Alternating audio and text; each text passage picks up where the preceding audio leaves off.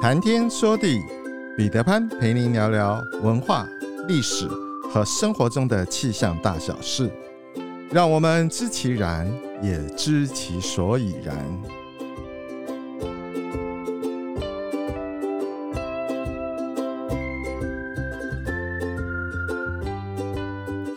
谈天说地，潘大刚空中与您相会。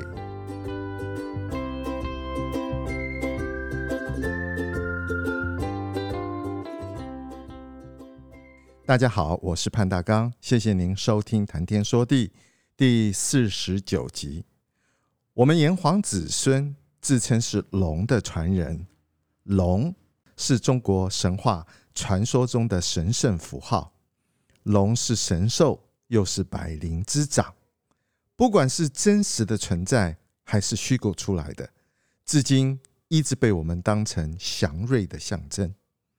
五千年来的文化内涵中，龙的图腾、精神和思考是中华民族最具代表性的传统之一。《龙祖应龙诗》中曾经记录过：“九霄龙吟惊天变，一入洪荒化黄龙。紫霄宫里常听到，女娲造人亦有功。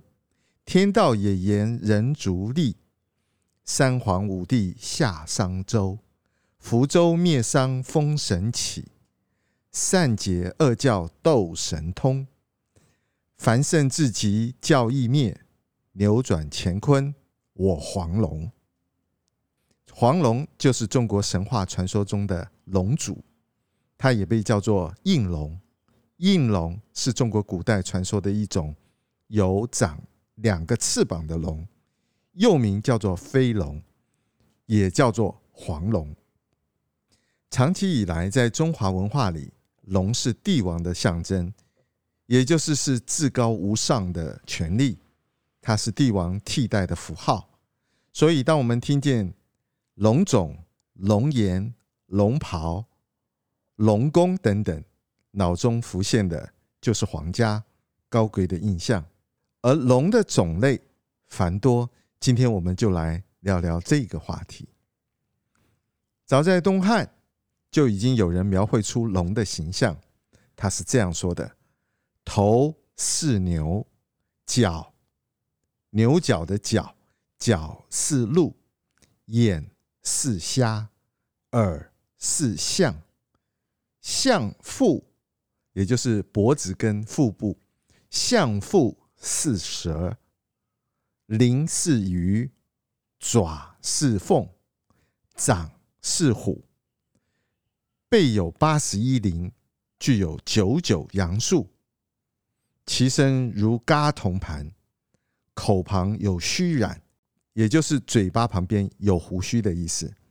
頷下有明珠，喉下有逆鳞，有倒着长的鳞片。头上有博山，博山就是。古时候的人，他在放笔的时候看起来那个样子，就是有一个山状的放笔的笔架的那个形状。头上有薄山，又名齿木。龙无齿木，不能升天，呵气成云，既能变水，又能变火。这大概是东汉的时候描述龙的形状最贴切、最细致的一些文字了。根据《述异记》卷上记载，水会五百年化为角。水会的会就是一个物，然后旁边有一个虫字。水会五百年化为角，角千年化为龙，龙五百年为角龙，千年为应龙。这是一种演化，还是一种神奇的发展？没有人知道。水会在这个记录中，无非是说水会是一种最早期的龙，它其实就是爬虫类蛇的模样所想象出来的。它常常在水中，它是龙的幼年时期。我们说水会这个图腾曾经出现在西周末期的青铜器装饰上面，但是并不是很多。角呢，一般泛指能够。发洪水有灵的龙，相传蛟龙得水就能够兴云作物。在中国的古文当中，常常有比喻有才能的人获得施展的机会，就用蛟龙如鱼得水。关于蛟的来历和形状，在古文典籍中间的说法并不一致。有的说龙如果没有角，就是牛角的角，它就叫做蛟；有的是这样说的：有鳞曰蛟龙，说龙如果有鳞片了，它就被称之为叫做蛟。然而，在墨客挥兮卷三则说得更为具体。他说：“蛟之状如蛇，蛟的形状好像蛇一样，其首如虎，长者至数丈，多居于溪潭石穴下，身如牛鸣。倘蛟看见岸边或溪谷之行人，即以口中之腥言绕之，使人坠水。”即于腋下吮其血，直至血尽方止。岸人和舟人常遭其患。在《世说新语》中曾经记录周楚除三害，他在除三害的过程曾经入水三天三夜，斩蛟而回。这是个蛟，可能就是鳄鱼。再来就是角龙，角是牛角的角，角龙。指的是有角的龙。根据《述异记》记述，他是这样说的：“蛟千年化为龙，龙五百年为角龙，千年为应龙。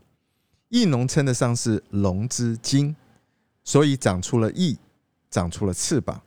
应龙最大的特征就是那一对翅膀，鳞身箕脊，头大而长，吻尖，鼻目耳皆小。”眼眶大，眉弓高，牙齿利，前额凸起，颈项腹大，尾尖长，四肢强壮。在战国的玉雕、汉代的石刻、帛画和漆器上面，常常可以看到应龙的图腾。在我们的神话传说中，龙是统领水族的王者，掌管星云降雨。也是中国古代神话中的四灵之一。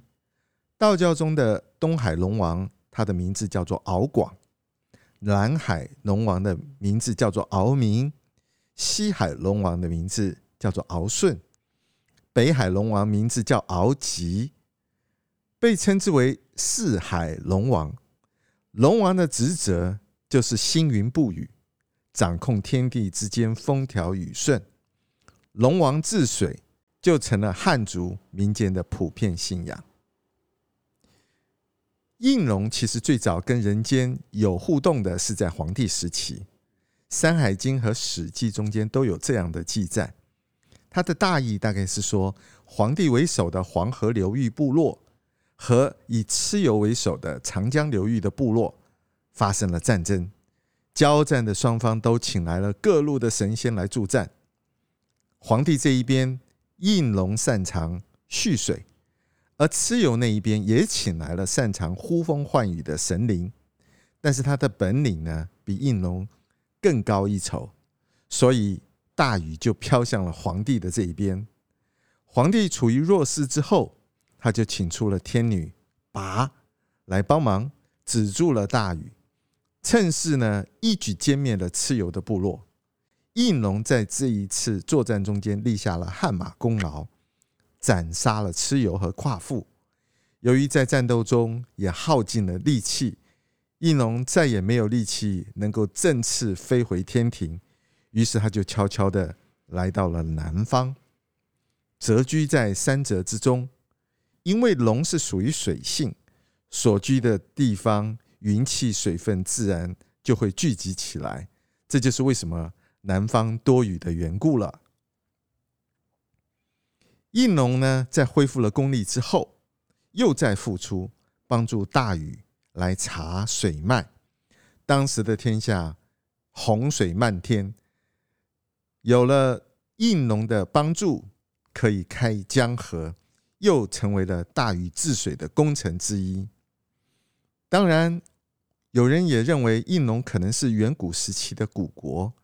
应龙氏和应国在大诗人屈原的《天问》当中，就曾经对应龙如何帮助大禹治水，如何用尾巴在地面上画出一条江河来引流洪水归入大海，表示实在没有办法理解和感到无限的疑惑。